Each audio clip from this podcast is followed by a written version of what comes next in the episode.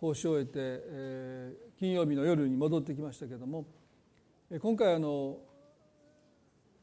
土曜日に北海道に入って日曜日がグレースバイブルで日曜日の礼拝ですね。月曜日が入学式。そして火曜日から金曜日までが授業ですね。合計8回あのありまして。であの予定外だったんですけども向こうに着いた時ですね、まあ、水曜日の集会があるので、まあ、来てほしいという、えー、依頼が別の教会からありましてで水曜日の集会でもお話をしてですから数えればまあ11回ですね、えー、もう来たらあのこき使うという あの交通費がね飛行機代がありますのであのもうあのそういう感じですよね。ですから 1回だけでね呼ぶなんていうのはなかなかそんなことはねあの、えー、もったいないので、えー、もう来てたらということで水曜日のですね集会もまあ呼んでいただいて、まあ、結構あの、まあ、ハードといえばハードだったんですけども、まあ、天候も良くなくて雪がね雪が降りましたからびっくりしましたけど。ですからあんまりあの冬用の服をしていかなかったのでもうほとんど外も行かないで、まあ、部屋であの宿題ばっかりしてたという感じですけど、まあ、でもあの学生の方たちとねあの一緒にあの交わるためにその寮の食事が1日目ですね。出たんですけどなんとサバ焼き焼きサバだった。僕もうええー、みたいな。一番食べられへん魚焼き魚でしょ。いやもうよしよしほらね学生ねきれいに食べるんですよ。もう骨だけ残して僕も散らかして。もうあの血の入った茶色いところなんか絶対食べれないんでね。もう散らかしてもう食べ終わった時に学生がお皿をこう片付けてくださる時のあの恥ずかしさ。もう彼らの中1819の子たちがもうきれいに食べて僕だけがもう50人のおっさんがもう もうなんか魚でその隠してね下に。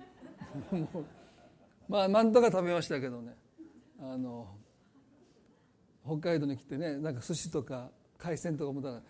でこれ北海道のやつかどうかもわからないですよね。ですからまあまあ最初から結構あのあれだっただ。から次の日の夕食は断りました。家であのこのあのおにぎり買って食べてたんですけど。まあでもあのいろいろありましたけどあの楽しい1週間ですね。あのまたニューライフではね力さんが素晴らしいメッセージを、えー、してくださったと思いますので本当に、えー、の感謝してます。で今日はねあの詩篇に戻る前に、えー、その8回の授業の中で霊的形成ということをですね、まあ行く前にも少しお話をしましたけどもそこでお話をした内容を礼拝用にあの、えー、少し書き足したりしましたのでその箇所からご一緒に、えー、大切なことをね学んでいきたいと思います。で第二コリントの3章の14から16節まで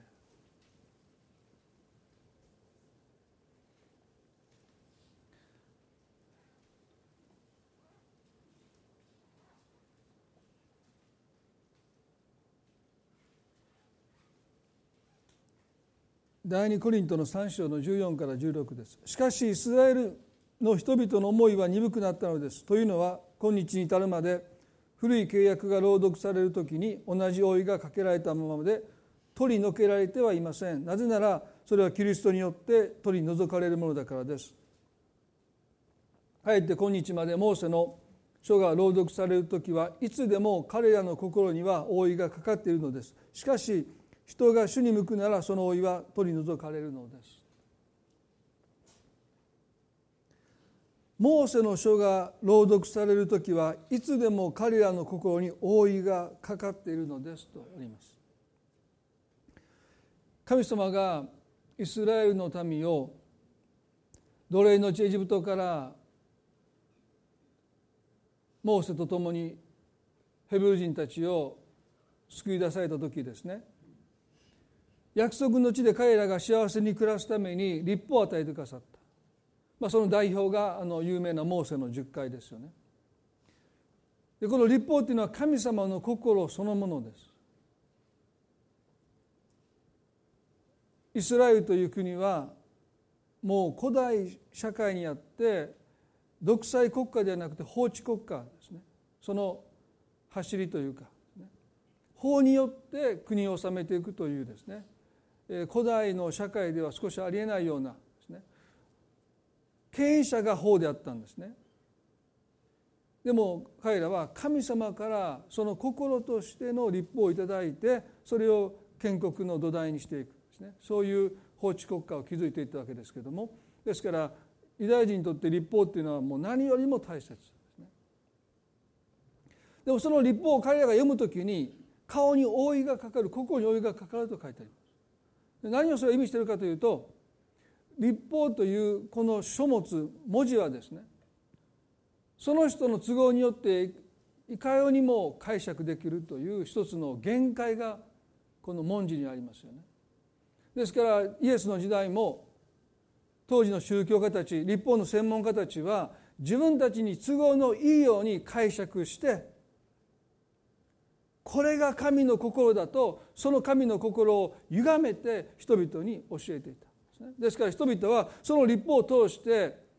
神の心を知る時にそこには明らかに歪んだ神の心。ですね神様が本当にそんなことをおっしゃっていないのにそう神がおっしゃっているかのように民は立法を通して神の心を教えられている。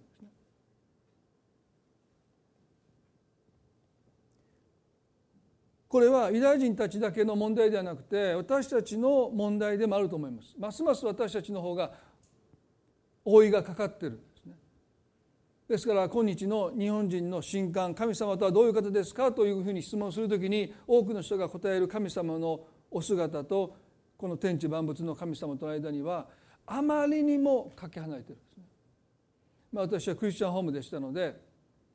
もう生まれた時から唯一誠の神しかおられないというふうに教えられて育ったわけでしょ。でも小学校に上がって、まあ、幼稚園であんまり宗教の話しないですよね。でもまあ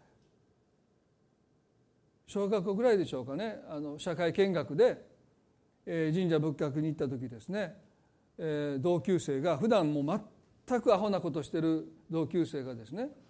こう手を合わせてるんですよ。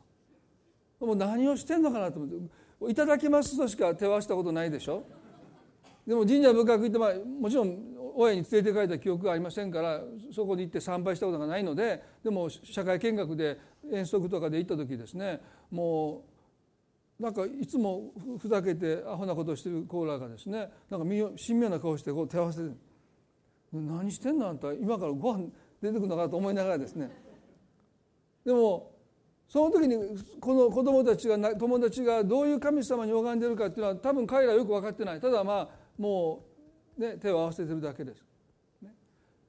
まあ、前にも何度も言ってあの子供が言うの嫌かも分かりませんけど私の次男が小さい時ですね。彦根に温泉に行った時にですね。あのスーパー温泉ででどこ行ったの？かなと思ったらですねスーパー温泉の中に設置してあったお地蔵さんに拝んでました彼がね。牧師の息子なのに。そんなこと教えたことないのに。まあそれはあの多分トトロを見てっていうふうに親は解釈したんですけどね。一瞬焦りました目が手になりましたよ。そんなのえ？ー、何してんのそんなとこでここでずっと拝んでたびっくりしましたよね。それは何も分かってなくてやってるわけでしょ。ですからまあユダヤ人のこのモーセによって立法を与えたユダヤ人の神の心である立法を持っている彼での心にすら老いがかかっているならば違法人の私たちの心にはですねまあもうもっと大きな熱い老いがかかってるんだろうなというふうに思いますね。でもその立法ですらそれが朗読される時に心に老いがかかってしまう神様の本当の心が歪んでいってしまうその最たる一つの戒めが安息日を守るという戒めですよね。出エビトの20の10と11にこの安息日を守るようにとの立法がありますけれどもこうがあります。しかし7日目はあなたの神主の安息であるあなたはどんな仕事もしてはならない。あなたもあなたの息子娘それにあなたの男奴隷や女奴隷家畜またあなたの町囲みの中にいる在留異国人もそれは主が6日のうちに天と地と海またそれらの中にいる全てのものを作り7日目に休まれたからである。それゆえ主は安息日を祝福しこれを聖なるものと宣言された。神様は創造の宮座の第7日目にその日を安息日としてお定めになってあなたはどんな仕事もしてはならないとおっしゃった。でなぜどんな仕事もしてはならないかと言いますと11節でそれは主が6日のうちに天と地と海またそれらの中にいる全てのものを作り7日目に休まれたからである。すなわちもう仕事が全部終わってるから仕事をしてはならないってだけ神は6日のうちに創造の御業を全部終えられて仕事を残さなかった。もうそれで完成した。もうすべき仕事が残っていないのであなた方は仕事をしてはならないってですね。ですから安息日の本質神の心とは神がすべき技を全部終えたのでまず私たちはそのことを覚えていく。あなたの人生において神がなすべきことはもう全部終わってる。やり残したことがもう一つもない。ということをまず私たちは認めていくそしてそのことを神と共に祝うということが人の創造の目的です。神は後にアダムとエバにエデンの園を管理するようにおっしゃった。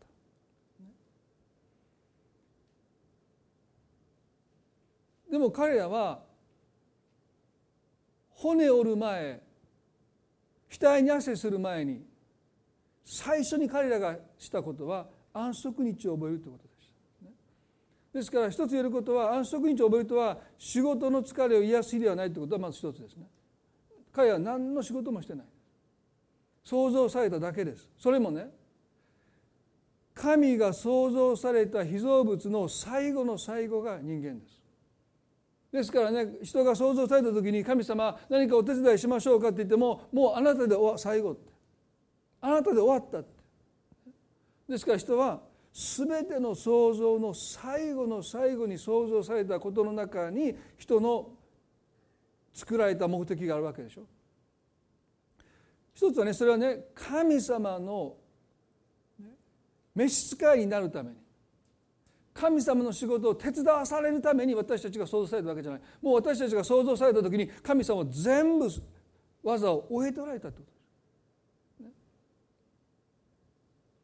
このことを覚えることはとっても大切ですよ。神は私を必要としてない。必要としてるんですよ。でもまず私たちが覚えないといけないことは神はご自身のすべきことをご自身で成し遂げられる方である。ですから私たちは神に神を手伝う神の働きに手伝わさせられるために作られたわけじゃない。召使いじゃない。奴隷ではない。神は私たちを作りになったのは共に安息を覚えて共にその創造の技を喜び楽しむためである。それが安息日の心ですよ。どうして仕事をしてはならないかそれはもうすべき仕事がないからです。神と共に休むこと神と共に休息すること神と共にその完成の御業を覚えること。でもあなたはどんな仕事もしてはならないというこの言葉が一人歩きしていったんですね。どんどんどんどん神様の心から離れていきました。何度も言いますけれどもどうしてあなたはどんな仕事もしてはならないおっしゃったかそれはすべき仕事がもうないからです。皆さんね誰かにお手伝いしましょうって言ってねああもう結構終わりましたって例えば言われたとしますね。いやそんなこと言わないで何かさせてくださいよって言ってごちゃごちゃ触り始めたらどうですか？もう鬱陶しいだけでしょ、ね、あここの掃除が済みましたって言ってもうまた持ってきて掃除されたら腹立つでしょ。もう済んだってそこ掃除したって。ね。そんな人たまにいるでしょ。もうお父さんも掃除したって。また細かく。あここがまだちょっと汚れてるみたいなね。もう食器洗いましたってみなこう見ながらね。洗いたらみたいな。もう一回あの泡泡泡つけて洗い出したらもうもう勝ちんですよね。もう終わったってね。もうそうゆっくりしといてって。ね。私たち休むということはその人が終わったというその仕事を私たちは信じてそれを尊敬して敬うってことも含まれてるんです。でしょ？あなたがもうこの食器洗ったって言ってもあなたのご主人がねもう一回洗い直したらもう後ろに行ってね。もうバット持って。ね。終わった言うてるやろみたいなね私のこと信用できへんのみたいなでもその人がもう終わったって言ったらやっぱりそれはもう私たちの責任はねその仕事を私たちは尊ぶべきですよ。ね、もうだから私たちがその働きを尊ぶのは何もしないことです。それが神の心ですよ。ね、そしてそれを認めた上でエデンの園での仕事が待ってる。でもその仕事に向かう時のアダムとエバの気持ちは、ね、安息を経て向かうのとその仕事をして疲れて休むのとのはもう全く天と地の差がありますね。まあマルタとマリアの話を私たちはもう何度もこの教会でもね私もメッセージしますけどもまあ少し違う角度から見るとですねいろんな気づきがあるなと思うんですね。もうルカの10章で皆さんもよく何度も何度も読んでる箇所ですから詳しくは説明しませんがイエス様がマルタとマリアを訪ねてきてくださったんですね。で突然の訪問ほど嬉しい訪問はないと思いますね。それはサプライズですね。予期しなかった時に本当に愛してくださっている方がその忙しさの合間を縫ってわざわざ来てくださったということはこれはとっても嬉しいことですよね。ですからマウタとマリアはイエスの突然のサプライズな訪問をとっても喜んだ。でもその喜びがマリアの中では持続したんですけどマルタの中では怒りに変わりましたよね。でそれはマリアがその訪問を喜びイエスの足元に座って御言葉を聞いていたでもマルタはね、もてなしをするためにいろいろと気が落ち着かなくなって最後にはですねイエスのもとに来て言いましたよね「主よ妹が私だけにおもてなしをさせているのを何ともお思いにならないのでしょうか。私の手伝いをするように妹におっしゃってください」と言いました。突然の訪問を喜んだマルタの心は次第に、ね、苛立ちになりそして最後はイエスに対する不平不満になりました。ここでねマルタは妹のマリアのもとに行かなかった。それは手伝わないマリアも悪いけどそもそもこの苛立ちのこの怒りの原因を作ったイエス様ですからね。あなたが来たから。ね。呼んでもへこの 呼んでもいないのに招待もしていないのに。あなたが来たから私こんな辛い思いしてるんだって。だからマリアはね間接的には関わってますよ。でもそもそもイエスが来なかったら別にマリアがそこで座ってても腹立たないですよね。イエスが来られたから。だから彼女の怒りはマリアに向かうんじゃなくてそのイエスに向かってるわけです。だから主よ。妹が私だけにおもてなしをさせているの。もう完全にもう押し付けられたものとして受け止めて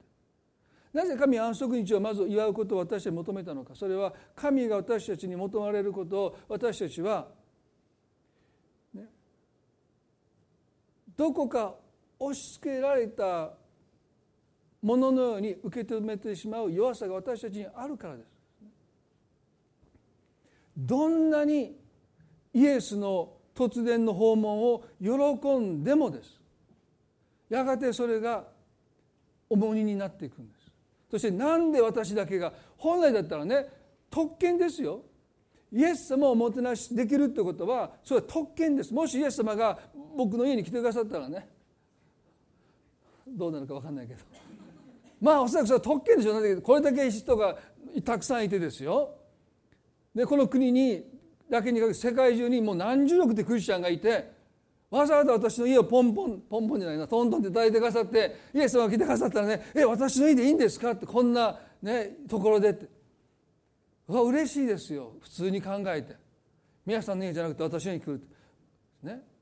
いや他の家あるじゃないですか。でもいやあなたのとこに来ましたよって言われたらもう私感激しますよ。なんでもう世界中にはですね立派なクリスチャンがもういっぱいいるのにそこを全部スルーして私の生き出した大阪府の三島区の島本町にね。僕茨城にずっと住んでたけど島本町って知りませんでしたからね。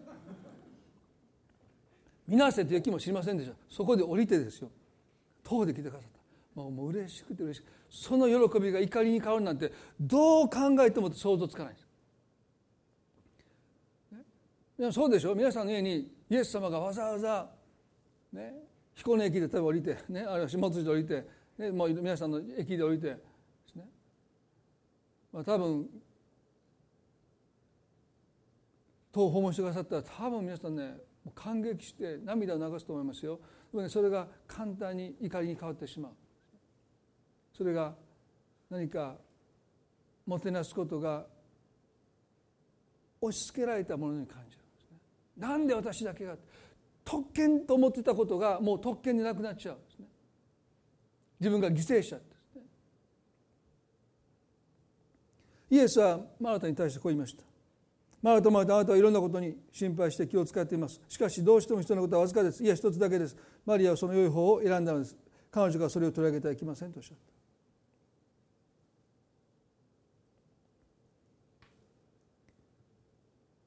ここでイエスは交わりが何よりも大切で仕事は二の次三の次だとおっしゃったわけではない私たちは交わる時があれば仕事に専念すべき時もありますです,、ね、ですからここで交わりが何よりも大切で仕事なんていうのはそれに比べたら、ね、二の次三の次だということをおっしゃってるわけじゃない。まあ、ある時教会はですねそういう受け止め方をしたので仕事をすることが何か俗なることだということで、ね、聖職者ってことはそういうことが生まれてきたわけでしょ。牧師だけが聖なる職業です。アメンですか？誰もアメって言わない。ね。全ての仕事が聖なる仕事ですよ。まあもちろん人を騙したり、ね、そういうものは論外ですけども、ね、全ての働きがコーリングです。神様の飯ですからね。ですからそれは聖なる仕事だと思いますよね。ですから決して牧師というあるいは、えー、教育の働きだけが聖職者ではないです。ですからそういうことを私使わないですけども、ね、でもある時いや今でもそういう教会あるかも分かりませんがそこにはっきりと線を引いてる。それは間違いです、ここで神との交わりそして仕事というものをイエスがそういうふうに優劣をつけたという意味ではなくてですね。大切なことを大切にしていく。言えば第一のことを第一にしていく。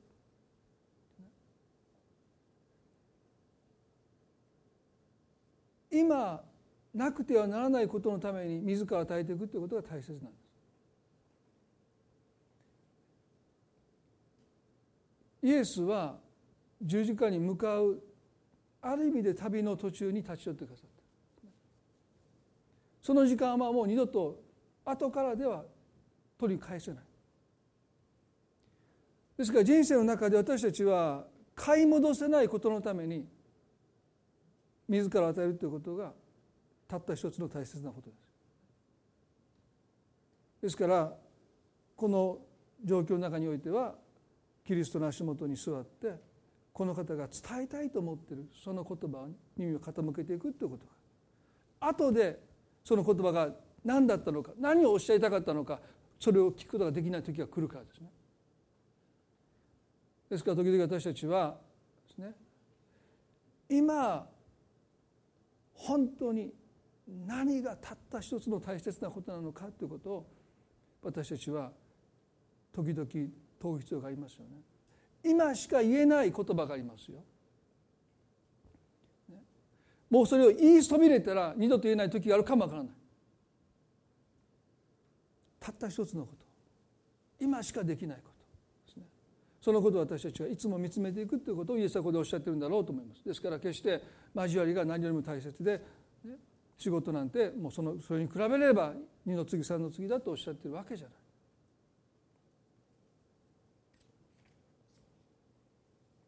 でもマルタはそのたった一つのことを別にもてなさなくてもいいわけでしょ。でもそのことのために取り戻せないキリストの時間を犠牲にしました。それどころかキリストに対して腹を立ててこの方に不満をぶつけてしまったという意味ではね。皆さん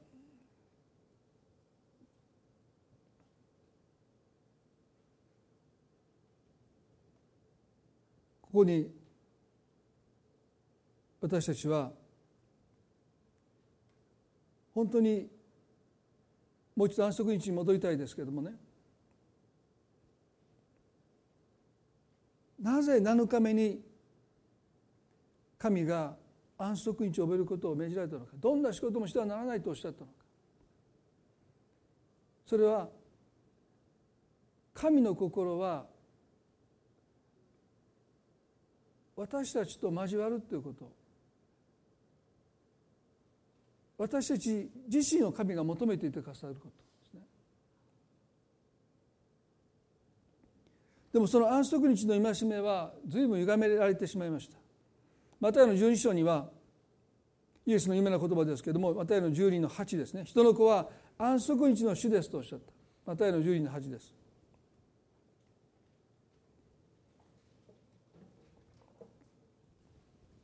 9節でイエスはそこを去って街道に入られた。そこに片手の泣いた人がいてそこで彼らはイエスに質問して安息日に癒すことは正しいことでしょうか？と言った。これはイエスを訴えるためであった。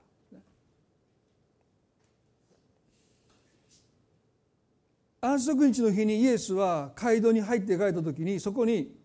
片手の泣いた人不自由な人がいました、まあ、手が伸びない人ですねまっすぐに。そしておそらく当時の男性の仕事で両手が使えないで片手だけで仕事ができるという仕事が多分おそらくすごく限られてたんだろうと思います。ですから片手が不自由である片手が思うより伸びないというこの彼の持っている一つの弱さはですねなかなか一人前に仕事をして必要な糧を得ることにおいてとっても彼は困難を覚えていたので街道に来て物乞いをしていたと思われます。大勢の人が来る街道にいて彼はその泣いた手を抱え少し恥ずかしげにですねしながら物乞いを求めていた。そして当時の宗教家たちはイエスがこの人を見るならば必ず憐れみを持ってこの人を癒されるだろうということを分かった上でこの質問をしている。安息日に癒すことは正しいことでしょうかと聞いてるいわば安息日に仕事をしてもいいんでしょうか手助けという人助けというこの人癒すというそういう仕事をしていいんでしょうかと聞いてるイエスを訴えるためであったと書いてるからです。それでイエスはこう言いましたあなた方のうち誰が一匹の羊を持っていてもしその羊が安息日に穴に落ちたらそれを引き上げてやらないでしょうか？人間は羊よりはるかに値打ちがあるものでしょう。それなら安息日に良いことをすることは正しいのですとおっしゃった。イエスはこうおっしゃったんですね。もしあなた方のうちにたった一匹の羊を持ってる。そしてその羊が穴に落ちてしまった。安息日は金曜日の日暮れから日曜日のね朝日が昇るまでの間ですからもしかしたら穴に落ちた羊を助けなかったら死んでしまうかも。あなた方はもし自分の持っている一匹の羊が穴に落ちるならばその日が何の日であろうとそんなことを構いなしにそれが安息日だろうが普通の日だろうが関係なくその羊をあなたを救うでしょう。助けるでしょう。でもあなた方は片手の泣いた人を助けることにおいては安息日を持ち出してくる。自分のたった一匹の羊を助ける時にあなた方はその日が何の日であろうとそんなことをお構いなしにその羊を助けるのになぜこの病に苦しみ憐れみを求めているこの片手の泣いた人を私が助けることにおいてあなたはわざわざ安息日を持ってきて何の仕事もしてはならないというのか。彼らの立法の解釈が神様の心をどれほど歪めているのか明らかですよね。あの第二コリンも開くためですよ第二コリントの中でその老いはイエスによって取り除けられると書いてましたね。この後こうイエスはこうおっしゃいました。安息日に良いことをするのは正しいのですとおっしゃった彼らが一度も聞いたことのない安息日の戒めの解釈です。あなたはどんな仕事もしてはならないと聞いた。で彼らはねそれをますます神様の心から引き離して弟子たちがねあの穂を摘んで手で揉んでるとあ脱穀したと言って彼らはその弟子たちを責めたわけでしょ。あなたは仕事したって。まあ極端な話ですけども一日何歩までと決まってましたから彼らはですね出かける時にその歩いた歩数を数えないと帰ってこれないんですよ。ね、例えば5足らなかったら家入れないんですよ皆さん。バカらしいでしょ？何してんの？いやもう歩いたから。これ以上歩いたら仕事になります。まあ、イスラエルに行って安息日は今でも徹底的に守られてますよね。イスラエル旅行で私びっくりしたのはその朝の食事のねその豪華なバイキングの食事で目の前であのオムレツを作ってくださったりですね。もうバイキングの食事なんですね。で次の日ね行ったらねホテルの人働いてないんですよ。もうコーンスナックえあのケロッグのあのああいうの置いててねコーヒーもなんかこう作るやつじゃなくてあの入れて飲むインスタントコーヒーですね。あれ何しとんねや思ってですね昨日までオムレツ焼いてくる人もいないんですよ。ほんな安息日やった。自分でやってくださいって。びっくりしました。それで同じ料金なんでしょうか。それそればっかり気になってですね。この朝ごはんと前の日の朝ごはんもうものすごい違いでしたね。でもねエレベーターも押したためだから全部各界止まるんです。人降りないのに。でも今でもそうですから。当時の立法学者たちの世界っていうのはですねもうちょっと考えられないです。だからもう歩く時に1234数えてこれ以上歩いたら帰れないで届かなかった。ね。用事があって。それ取りに来てんのに。ああもう届け。それ以上行ったら帰られへんって言って帰っていくんですよ。まあ青でしょ。で多分ね僕思うんですけど家の前でねあと3本なれなくても数え方をごまかして34343435で多分そんな程度なんです、ね、表面的だけです。どんなに厳格に守ってると言っても結局は中身がないんです。スカスカです、ね、だからもうやってることはもう極端なまで厳格だけど中身はですねごまかしいだからイエスはあなた方は白く塗った墓だって、ね、中には偽りがそういうことです。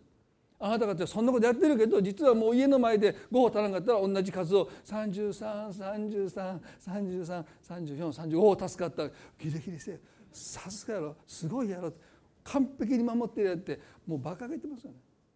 でもそういう人たちが安息日を、ね、解釈した時にもはやそこに神様の心は完全に失われてる。彼らはその安息日によって縛られていくんです。ね、片手の泣いた人はイエス様が来てくださってこの方に助けてください。憐れの声を上げたならばこの今までずっとまっすぐに伸びることを願ってきたけどもどんな医者にかかっても治せなかった。でもこの腕をイエス様ならば癒してくださる。その機会が訪れた時に彼らは安息日だからお前は絶対叫んではならない。黙っていなければならない。この方に助けてって声を上げてはならないってこの男の人に彼らは圧力をかけてる。せっかくあのイエス様が街道に来てくださって彼の前に来てくださってそこには覆いがかかってます。あなたは声を上げてはならない。今日は安息日だから。仕事をしてはならない。罪をイエスに犯させるようなことをあなたはしてはならない。黙ってなければならない。神様の心がそこにあるでしょうか？全く失われている。イエスは安息日に良いことをするのは正しいのですと言ってその人にね手を伸ばしなさいと言われた彼が手を伸ばすと手は治ってもう一本の手と同じようになった。ここでね大切なことイエス様おっしゃった。それはね12の12節で人間は羊よりもはるかに値打ちのあるものでしょうとおっしゃった。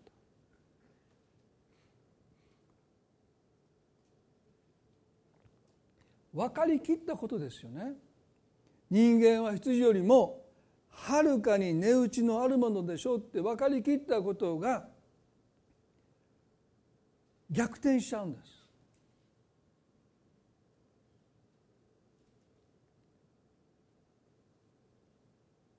いつも私ねこの箇所を読むとある一つの事件をですねどうしても思い出してしまうんですけどもね。どうして分かりきったことが見えなくなっていくのか。顔にお湯がかかるからですけどもね。昔あのある学校でですね生徒がねチャイム鳴る前に学校に入って教室にちゃんと席について、えー、チャイムが授業のチャイムが鳴った時にはもう全員が着席していて授業がスムーズに始められるというまあそれは当然のことですよね。でそういうことを徹底するためにその正門を閉めたんです教師がね事件ありましたねアッシー事件が。で重いこの正門のスライドのもう鉄の塊の扉をですね生徒はもうチャイムが鳴るからもうあとギリギリだからって言って走って駆け込んでくるのを知っていながらですよ知っていながら生徒が明らかにもう書き込みでギリギリ遅刻を免れるとして走り込んでくる時にある先生がですねもう力の限り思いっきりその正門の扉を閉めてその間に頭が挟まって女の子は圧死しましたよね。えー、まあその当時そのこと事件はですね大きく報道されましたけど私ねそのことがねもうこの箇所を読むためにね何とも言えない思いで思い出すんですね。もちろん授業が始まる前に登校して席についてもうチャイムが鳴った頃にはもう授業を受け入れる準備をしていることは当然です生徒の義務ですね生徒のそれは責任です。ね、それはもう当然のことですよね。でもそのことをあまりにも重んじて命を軽んじた。でも何よりも重いのは人の命ですよ。なのになぜ力の限りその鉄のですよそれがもう人に何の危害も加えない、ね、ものであればいいですよ。でも鉄の重いその門をですね力の限り閉めたんでしょうかなんでそんなことができるのそれはこの規則が与えられたそのスピリットその心から規則だけが一人歩きしていった時にいつも人間の命は軽く扱われます。それはもうどの世界でもそうです。宗教の世界だろうが学校だろうが会社だろうが私たちの生活でもその立法が与えたその戒めが与えられたその法律が与えられたそのスピリットその精神からその文字だけが一人歩きしていくならばその先生がしたことは至極当然のことですね。チャイムが鳴った。その瞬間にこの塔を閉める。これが私の責任だ彼はそれを何のためらいもなく生徒が走ってきているのを知っていながら思いっきり力を込めて門を閉めた。そこに彼女の頭が挟まって死んでしまった。まあその先生だけが悪いわけじゃありません。でもね聖書がもうその立法を朗読するときに私たちの顔に心にお湯がかかってしまう。そこにある神様のスピリット神様の気持ち神様の心が見失われて文字だけが一人歩きしていく。私たちの信仰生活でそういうことがたびたび起こる。そして私たちは傷つき傷ついていくんです。ね当然のことが見えなくなってくる。人間は羊よりはるかに値打ちのあるものでしょうって。聖書がこう言ってるんだからといって人の心をズタズタに傷つけても何ともなくなって聖書が言ってるんだから。神様が言ってるんだから。その人がその言葉で傷つこうが苦しむおうがそんなことはもう関係なくなってくる。あの門を思いっきり閉めるのと同じで。規則だからルールだから聖書が言ってるから。でもそれを聞いてイエス様は何ておっしゃるでしょうか？人間は羊よりはるかに値打ちがあるものでしょう人の価値を私たちが少しでも軽くあるいはあることの下に見るようになった時にも私たちは聖書のスピリットから離れているということを知るべきですね。聖書はいつも人の命を人の価値を聖書の言葉の上に置くんです。でも多くの人は下に持ってるんですね。聖書が絶対です。もちろんそうですよ。でもイエスはそうなさなかった。安息日に正しいことをするのは良いことです。人を助けるのは良いことですとおっしゃった。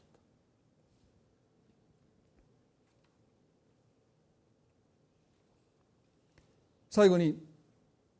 もう一度戻りたいですけど第二コリントの3の17から18ですね。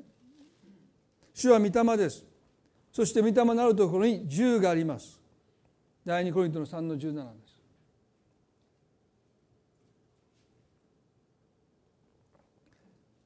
皆さん私たちは立法主義に陥ることもなくあるいは立法ももう私たちはイエス様によって救われたんだから私たちは自由なんだって言って霊的な法灯に行くこともなく私たちが目指すべきところは御霊の自由ですね。私はこの教会が御霊の自由の中にいつも歩み続けていただきたいとそう願います。それはこの自由は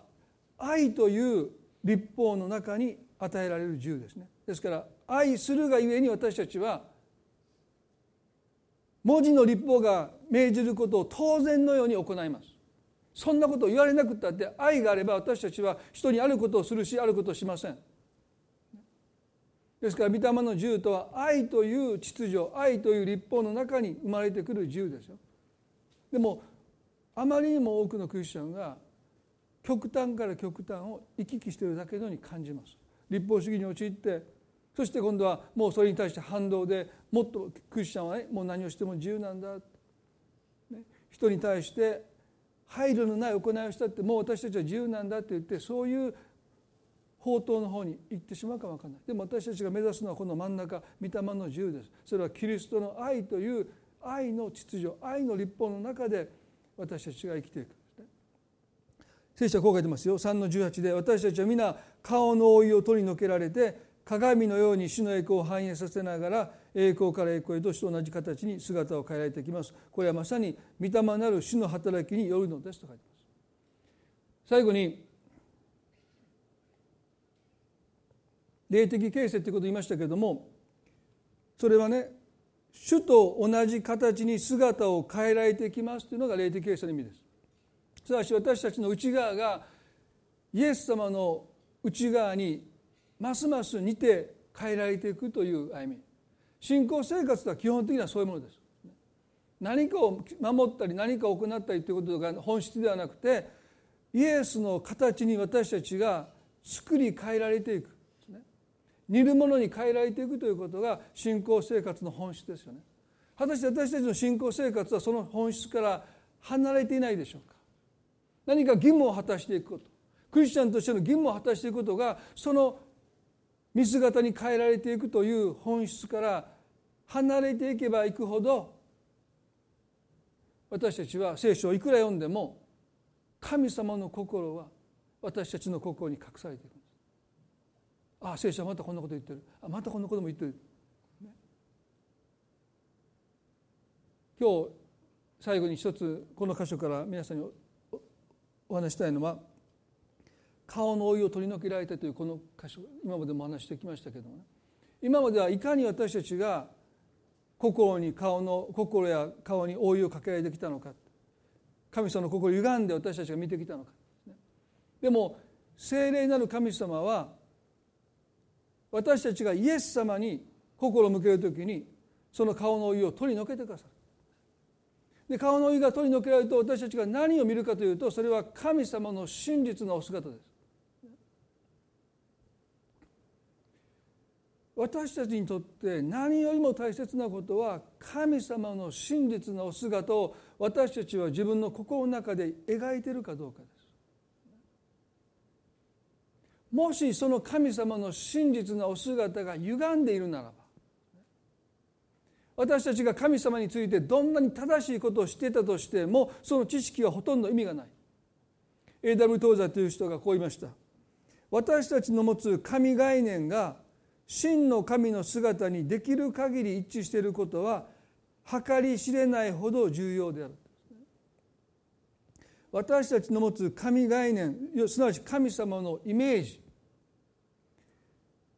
神様が私たちにあごめんなさい。真の神の姿にできる限り一致していることは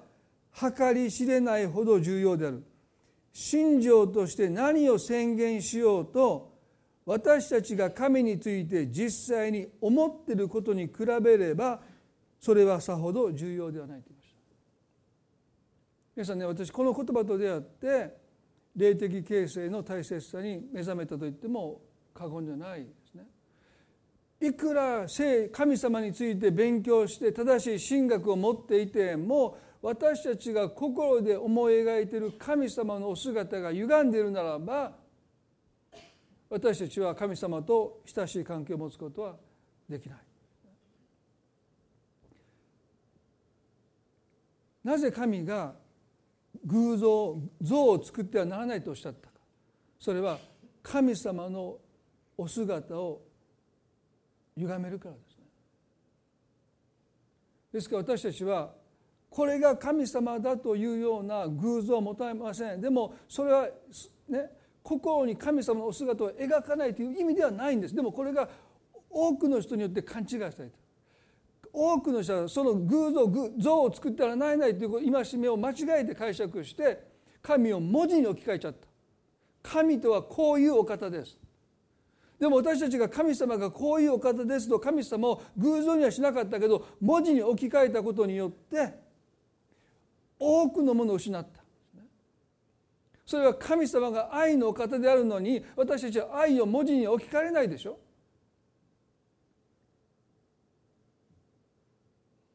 神様が像を作ってはならないと言ったのはそれを私たちは形にする時に私たちは神のお姿を歪めてしまうんだけれども私たちは心の中で神様のお姿を生き生きと思い描いていくということは別です。その神様のお姿が私たちの中でできるだけ真の神の姿に一致させていくときに私たちと神様との関係はますます深まっていくんですね。だから、ね、皆さんこういう質問して、まあ、今回学院の生徒さんたちも言ったんですね。神様あなたを見て微笑んでると思いますか？あなたが神様があなたをご覧になって微笑みかけてると思いますか？あるいはがっかりしている。怒ってる。ため息をついてる。またか、ね。はあ、もうなもうしゃあないな。まあそういう姿を子供には見せますけどね。一つのコントロールの、ね、誤ったコントロールの仕方でね。お父さんはがっかりしてる。失望してるって姿をあえて見せる時があります。まあそういうことを最近はもう極力しませんが、まあ、あの本を書いたのでねそれで反省して ね。それまではもう、はあ、なんかもうここで泣いたら効果あるかな思いながらね。まあでもねその学生さんたちのねおそらく半数以上は神様が私を見て微笑んでると思わないって答えました。多くの人は神様私を見てがっかりしてるって、どうしてそう思うのか。一つはね親の責任ですよね。神様ががっかりしてないけど親が。神様の姿を代弁してね。神様もきっと悲しんでると思うわみたいなね。きっと神様も今怒ってると思うわお母さん。私お母さん思うわ。絶対思うわ。神様またお母さんにも怒ってると思うわみたいなね。ほらもう子供はねああそうか。神様はねお母さんが怒ってるようにお母さんが失望してるように私に対してがっかりしてるし怒ってるだろうと思ってしまう、まあ、あの本を書いた一つの目的がそこにありますよね。私たちは特に父親はですね父なる神様のお姿をほとんどと言って歪めて子供に表してますよね。皆さんね最後に民主主義の20の中にモーセという人が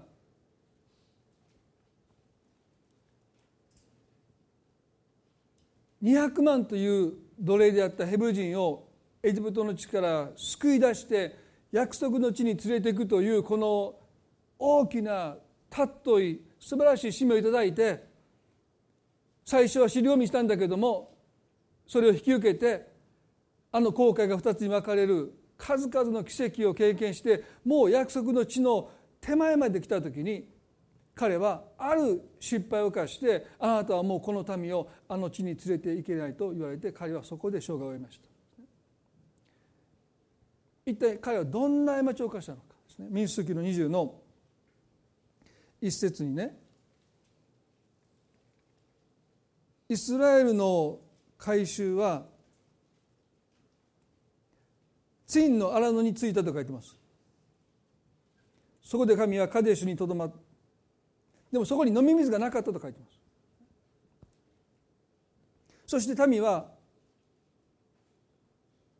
不平不満言いました。ああ私たちの兄弟たちが主の前で死んだ時私たちも死んでいたらな。なぜあなた方は主の集会をこの荒に引き入れて私たちと私たちの家畜をここで死なせようとするのか。なぜあなた方は私たちをエジプトから登らせてこの悪いところに引き入れたのか。ここは穀物もイチジクもブドウもザクロも育つようなところではない。その上飲み水もないと、まあ、いつものように喉が渇いたからといって彼らはですね不平不満をぶちまけた。これは2度目ですね。その前に一度ある場所で飲み水がなくなってそして民が笛を吹いた時に神様がねモーセに「あなたの持っている杖で一度岩を打ちなさい」とおっしゃる。すると岩から水が噴き出して民の渇きを癒すだろ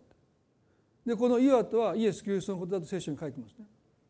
イエス・キリストが打たれたことによって何の罪のないその岩が打たれることによってイエスが打たれることによって命の水が湧き上がってそれは精霊ですけども私たちを生かしてくださる。ですからあのモーセのあの出来事はまさにイエス・キリストを示してましたね。この方が打たれたことによって私たちが生きた。でもこの箇所では 2, 度目にね神様はもう一度打たれたので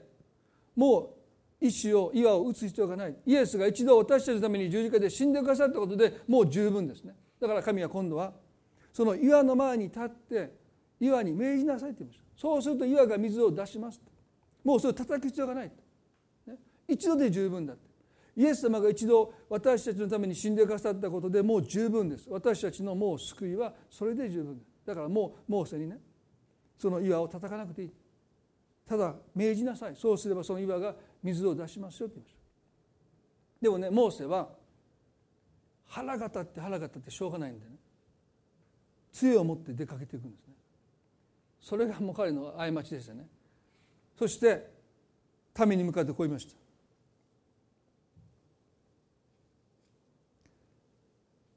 民主主義の20の10でね。逆らう者たちよさあ聞け。この岩から私たちがあなた方のために水を出さなければならないのか。モーセは手を挙げ彼の杖で岩を二度打った。するとたくさんの水が湧き出たので回収もその家畜も飲んだ。彼がしたことはね岩に命じなさいと神様おっしゃったのにその杖を持って怒りに任せて彼は思いっきりその岩を、ね、打ち叩いてるんですね。まあ、どういうふうに言って打ち叩いたか分かりませんけども想像がつきますね。もうこの野郎とかね。もうお前らみたいなね。ええ加減にせよって言ってもうそれをバシバシ2回叩いて。なんで私たちがあなた方のために水を出さなければならないのかと言いました。でもそれによって水は出たんです。民は水を飲んで渇きを癒されました。でもその後神様がモーセを呼ばれてこうおっしゃった。12節で「あなたが私を信ぜず私をイスラエルの人々の前に聖なるものとしなかった。それへあなた方はこの集会を私が彼らに与えた地に導き入れることはできないとおっしゃった。あなたがあなた方が私を信ぜず私をイスラエルの人々の前に聖なるものとしなかった神様がねあなた方が私のメンツを潰したとおっしゃってるわけじゃないんですね。モーセをあなたはよくここまで民を導いてきたけれどもあなたはその岩に命じることをしないでその岩でその岩にあなたは杖で二度打ち叩いた私が怒ってもいないのにあたかも私が怒ってるかのようにあなたは怒りをぶちまけた。あなたは私の心を歪めてしまった。だからもうあなたはこの民を約束の地に導き入れることができないとおっしゃった。モーセはねかつてヘブル人を救うためにエジプト人を殺してるんです。でも神はその罪以上にあなたは私を聖なるものとしなかった。私の心を歪めてしまった。って言ってモーセをあなたはもうこれ以上この民を導くことができないと言ってモーセはそこで生涯を得ました。神様にとってこれほど愛されたモーセですら最後の最後にモーセにこのことを告げなければならなかった神の心はですねどれほどつらかったでしょう。願わくならばモーセにこの民を最後の最後まで導き入れさせてあげたかったに違いない。神は40年という歳月を待ってモーセを整えました。40でエジプトを逃げていったモーセが80で神に召されているんですね。この40年神様がどれだけの思いでモーセを整えられたのかそのモーセを願わくならば約束の地に入れたかった。でもこの罪を犯した。すなわち神様の心を歪めてしまう。神様が怒ってないのに神様が怒ってるかのように振る舞ってるどうしてあなた方のために水を出さなければならないのか神様はそんなことを一言も知らない。あの荒野で水を確保することなんてできないんです。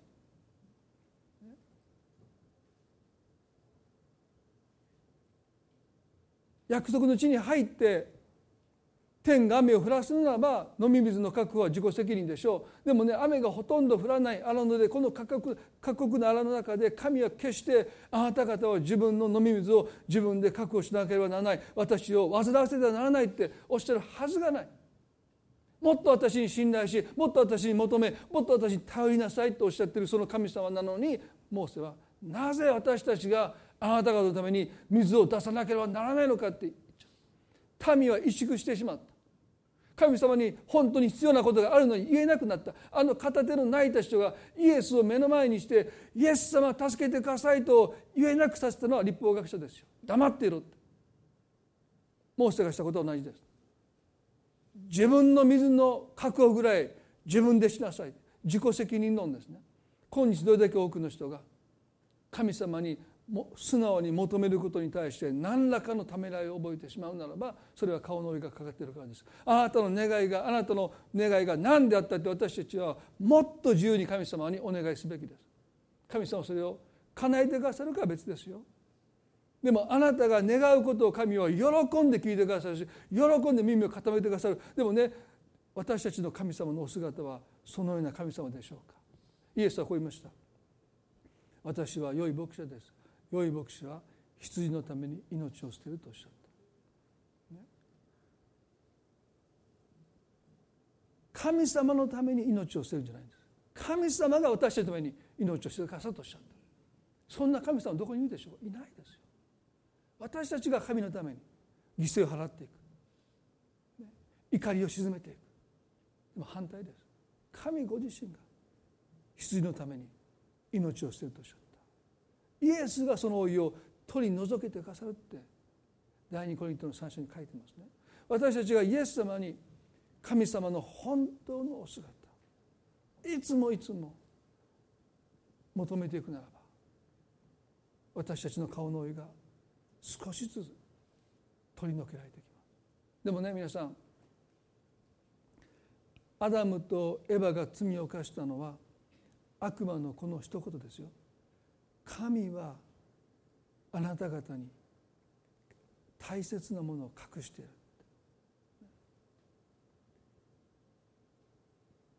あなた方が神のようになることを神は知っていてそれをあなた方に隠していると言います。たったその一言で神のイメージが崩れました。神は何一つ彼らをねつまずかせるようなことをなさなかった。彼らを作り妻を備えてエデンの園を与えて善悪を知る木の実以外からどの木から取っても食べていいってもう寛大な自由を与えましたね。でも神はあなた方にある大切なことを隠しているというこの言葉を聞いた時にその中央の木以外どの木から取って食べてもいいというこの言葉を彼らは寛大な神の言葉として聞いていたんですけどその言葉を聞いた瞬間変わりましたね。あだから神はあの木の実を取って食べたらならないとおっしゃったのか。神のイメージが歪んでしまった時に神についての正しい知識も神様が彼の人生でしてくださった一つ一つの良きことも全部消え去って彼らは神に反逆していった。同じことが私たちの信仰生活にも起こります。ある人が悪意がなくても神を代弁してあなたに語る時にもしかしたらあなたはそれまで神様がしてくださった良きことを全部忘れてなんてひどいお方なんだと私たちは神に対して怒りを覚えてしまうかあるいは神様は私に対してがっかりしているというそんな思いを持ってしまうかもわから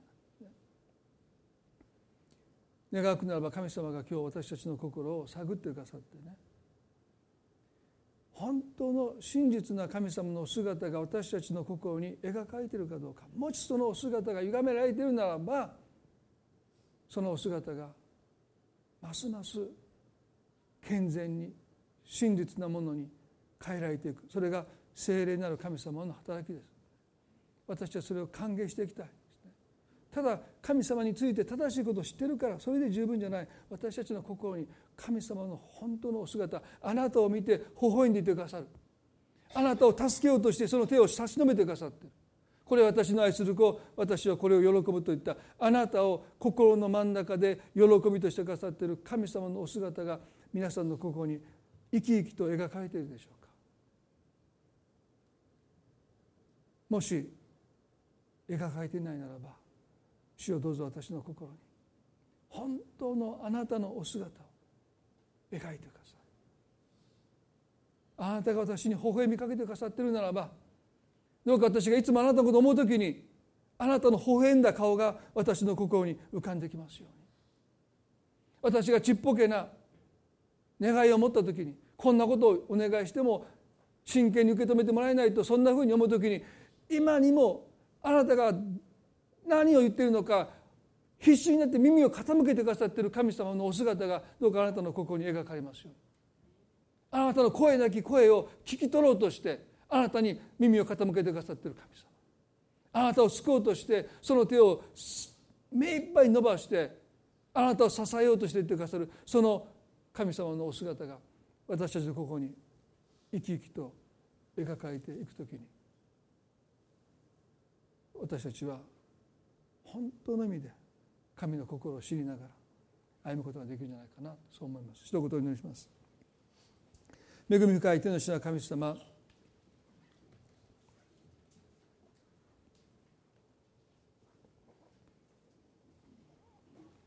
私たちの心には顔には覆いがかかっています。違法人として立法を持たない私たちにとって神概念は異教的です。熱い老いがまだかかっているかもしれません。病気になると神の怒りのように感じます。何か悪いことしたんじゃないか。神のたたりのように感じるかもしれない。人生で悲しい出来事が起こると神の怒りに増えたように感じるかもしれない。主よ私たちの心にあの十字架のイエスの姿が良い牧者は羊のために命を捨てます。神はご自分の命よりもあなたのことを大切に思ってくださったしかし私たちはいつも日本の犠牲者です。神の御心の犠牲者です。でも神はあなたのために十字架で死んでくださった。そのキリストのお姿がどうか私たちの心に生き生きと描かれますように。羊飼いになるイエス様のお姿がだからダビデはね私には乏しいことがないと言いました。命さえ惜しまずに与えてくださる方が私の神様であるならば私にはもう乏しいことはありません。主よダビデは神を私の羊飼いだと心に描きました。私たちも羊のために喜んで命を捨てる良き羊飼いとしてあなたを心に描いているでしょう。私たちを見てため息をつくんではなくて怒るんではなくて微笑んでいてください。そのあなたの喜びの真ん中に私たちがいることを私たちは描いているでしょうか。宝刀息子のお父さんは大喜びしました。あなたも今私たちのことを喜んでいてくださる宝刀息子はまだ何にも変わってない。何にもしてない。証明もしてない。でも父は喜んでる。あなたはそういうお方です。神様どうぞ今日私たちの中にあなたの真実なお姿が生き生きと描かれますように。あなたと会話することが楽しくなってくる。あなたの前に出ることが嬉しくて嬉しくて仕方ない。アダムとエバが罪を犯した時に彼らは神の声を聞いて怖くなりました。でもどうか私たちはあなたの前に出ることが嬉しくて嬉しくて嬉しくなるようあなたの本当のお姿が私たちのここに描かれますように。問題がある時にこそあなたの前に走っていけますように。多くの罪人たちは人生のど真ん中でイエスのもとに近づいてきました。私たちはどうでしょうか？調子がいい時だけ近づいていって。問題があるなら私たちはあなたから離れていってしまう。それは間違った神様のイメージを私たちが描いている。私たちは人生で最も惨めな時にあなたのもとに走り寄っていくことができますよあなた私たちは駆け寄ってくださって抱きしめてくださる方です。今日私たちの心にあなたが働いていてくださることを信じます。神様どうかこの1週間の私たちの悩みを覚えてくださってこのことを私たちはこの1週間特に重荷を覚えてあなたの前に祈りたいです。顔の老いを取り除けてください。あなたの真実なお姿が生き生きと一人一人の中に描かれてきますよ神様との関係が劇的にそのことによって変わります。私たちの感情がまず変わります。嬉しくて嬉しくて。あなたの前に出ること子供のように無邪気に喜びに変わってきます。主よどうか一人一人の中にそのことをあなたが成してくださることを信じます今日この例の中で主が大切なことを私たちに教えてくださったことを本当に感謝し愛する私たちの主イエスキリストの皆によってこの祈りを見舞いにお捧げいたします。それではどうぞ皆さん立ち上がっていただいて賛美を捧げたいと思います。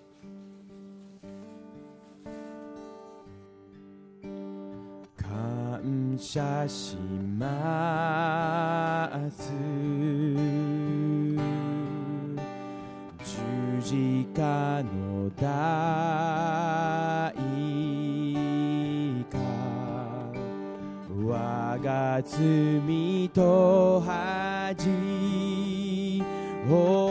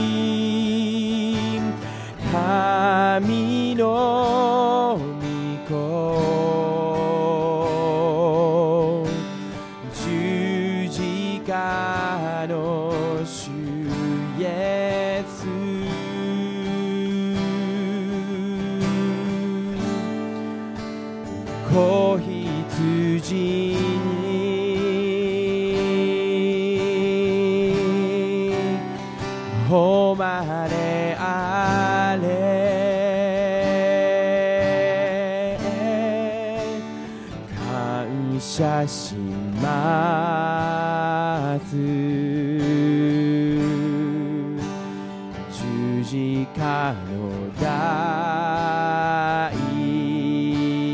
観我が罪と恥追われた。驚く愛。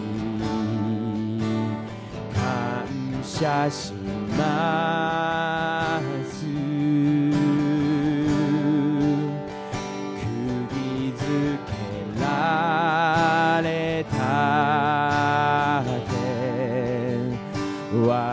足を清め許され見てに抱か